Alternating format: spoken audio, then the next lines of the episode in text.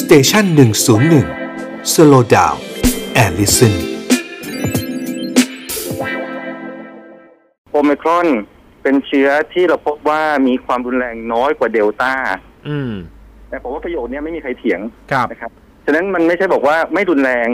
หรือรุนแรงมาก แต่ว่ามันรุนแรงน้อยกว่าเดลต้าเนี่ยผมว่าเดี๋ยวนี้ข้อมูลทั่วทั่วโลกต้องนั่งตรงกันแล้ว อืม ค่ะ แล้วก็มีแนวโน้มจะคำว่าไม่รุนแรงเนี่ยมันทั้งทั้งในเรื่องของ severity คือความความบาดเจ็บ เช่นต้อง ค่ะ เข้าโรงพยาบาล ครับ แต่เดียวกันระยะฟักตัว ระยะที่จะหายเนี่ยก็สั้นกว่า ค่ะ อ๋อ มันเลยเห็นภาพของการที่มันมันเหมือนประกันภัยมากเลยคือมาเร็วเคลมเร็วไปเร็วมาก ฮะ อืม แล้วผมก็ อืม เคยเคยโพสต์ไว้ว่า ถ้าเราใช้คำว่าท่าตัวใหญ่ๆเลย อืม ถ้าเรารับมือดีๆนะครับ ครับ เราจะผ่านพ้นการระบาดของมัน ซึ่งผมทำนายไว้ตั้งแต่ปีที่แล้วว่าการระบาดหนักจะอยู่ที่กุมภา ค่ะ แล้วเราจะผ่านพ้นในกุมภามีนาไปได้ ฮะ แต่ ครับ แต่นั่นคือบอกว่าถ้าเรารับมือดีๆนะครับ อืม เพราะว่าอย่างที่คุณหมออย่างวันนี้อาจารย์อาจารย์อนันต์ที่โสตชหรือใครๆก็พูดกันในมุมกลับกันว่า ระวังนะ เพราะว่าถึงเราบอกว่ามันไม่รุนแรงเท่าเดลต้า แต่มันแพร่เร็วนะครับ ค่ะ แต่ว่าแพร่เร็วของมันเนี่ย คือจริง ๆ มันก็ไม่ได้เร็วปิดปลาดมันมันมันเร็วมันเร็วแบบเอ่อเร็วกว่าเดลต้าหน่อย แต่ว่ามันก็คือแพร่เร็วฉะนั้นถ้ามันแพร่เร็ว คนติดเยอะ แต่รุนแรงน้อยตบพอคูณกันแล้วนี่ครับจำนวนผู้ติดเชื้อและรุนแรงเนี่ยก็ยังเยอะอยู่ดี อืม อืม ฉะนั้นคำสรุปข้อที่สองก็คือว่าสิ่งที่เราต้องช่วยกันทำคือลดความชันของกราฟ ค่ะ การติดเชื้อ อืม นะพูดคำนี้บ่อยมากเลย ซึ่งซึ่งจะเห็นว่ารัฐเนี่ยไม่ค่อยพูด แต่ผมไม่ชอบพูดว่าเราอะยังไงก็หนีมันไม่พ้นหรอก ค่ะ ครับ เดี๋ยวเดี๋ยวเดี๋ยวคงได้ติดทุกคนที่ซ้ำผมก็คงติดด้วยแหละ แต่ว่าลดความชันอย่าให้มัน อืม เร็วเกินไปครับ อืม พูดเหมือนคุณหมอมนูเลยนะคะ ว่าเราทุกคนจะต้องติด บางคนตีความไปไกลไงไปว่าไปตีความว่าแกให้ติดแบบติดไปเลยแล้วกันอะไรเงี้ยซึ่งมันก็ไม่ใช่ขนาดนั้น ฮะ แต่แค่ให้ทำใจไว้ว่าวันหนึ่งก็น่าจะถึงตาเรา แต่ว่าจะเร็วจะช้าเท่านั้นเองเนี่ยเหรอค่ะ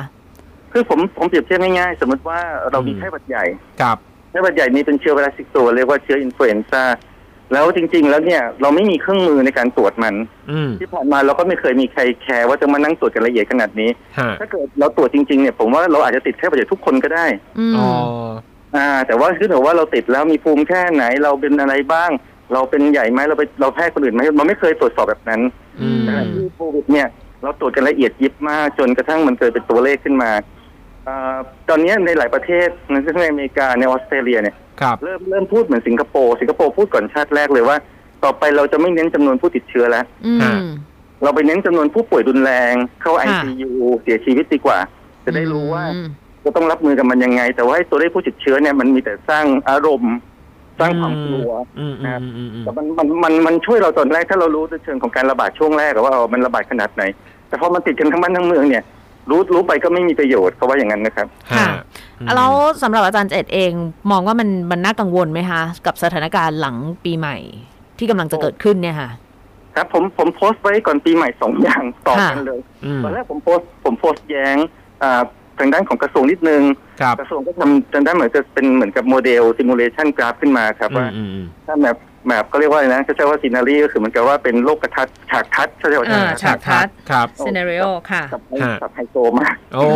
อืม ฉากทัดหนึ่งฉากทัดสองฉากทัดสามแล้วของเขาคือเหมือนกับว่าถ้ามันติดกันเยอะๆ ก็จะตายกันเยอะเลย อืม อ่าผมผมก็โพสต์แย้งครั้งแรกว่าติดเยอะเนี่ยชัวร์ผมมั่นใจเราดูสถานการณ์ทั้งในแอฟริกาใต้วันนั้นในอ่า อืมอืมอืม จนนั้นจนวันนี้เราเห็นภาพชัดทั้งในยุโรปในหลายประเทศโดนเหมือนกันหมดเนี่ย ค่ะ มันมันพุ่งเป็นมันพุ่งเป็นกราฟชันแน่ ครับ ๆแต่จำนวนผู้เสียชีวิตผู้ตายเนี่ยมันต่ำ อ่า ซึ่งซึ่งซึ่งตอนวันนั้นพูดแต่ก่อนปีนะคนก็จะงงๆว่าจริงเหรอแต่วันนี้มันพอมันเริ่มซ้ำๆหลาย ๆประเทศเนี่ยผมเห็นว่าอย่างคุณหมอหลายๆท่านก็เริ่มพูดตรงกันว่าโอ้มันมันมันมีประโยชน์สองอย่างเลยนะ ประโยชน์แรกที่เราเห็นคือ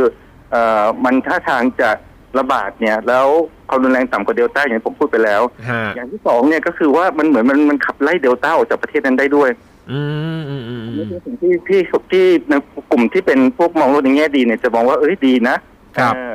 ผมก็เลยโพสต์กันแล้วว่าเอออย่าตกอย่าแตกตื่นขนาดนั้น เราคงไม่ อืม ตายกันเยอะขนาดนั้นหรอกดูจากดูจากรูปกันแล้วแต่ว่าแต่ว่าต่อมาผมก็โพสต์ตามมาว่า ผมก็ไปไปเช็คจำนวนผู้ฉีดวัคซีนในไทยครับ ครับ อืม ซึ่งเราเรามักจะได้ตัวเลขสวยๆเช่นบอกว่าเราฉีดไปแล้วหกสิบเปอร์เซ็นต์เจ็ดสิบเปอร์เซ็นต์เนี่ย อ่า มันมันฟังดูดีมากเลย ครับ พอพอพอไปดูในรายละเอียดนะครับ กลายเป็นว่าที่ฉีดกันเยอะคือกลุ่มคนจะเรียกว่าอะไรเดียวอ่าตั้งแต่ประมาณช่วงวัยทำงาน ค่ะ ยี่สิบสามสิบสี่สิบเนี่ยฉีดเยอะมาก อืม นะครับ แต่กลุ่มที่เสี่ยงสูงสูงๆก็คือกลุ่มผู้สูงอายุ คนแก่ทั้งหลาย อืม อัตราการฉีดยังต่ำอยู่เลย ฮะ นะครับถ้าถ้ามาอายุมากกว่า 80%ขึ้นไปเนี่ยอัตราการฉีดแค่ประมาณสักสัก 40%น่ะ ครับ ซึ่งซึ่งผมบอกเลยว่า ถึงคุณเจอโอมิครอนนะ คุณก็ตายได้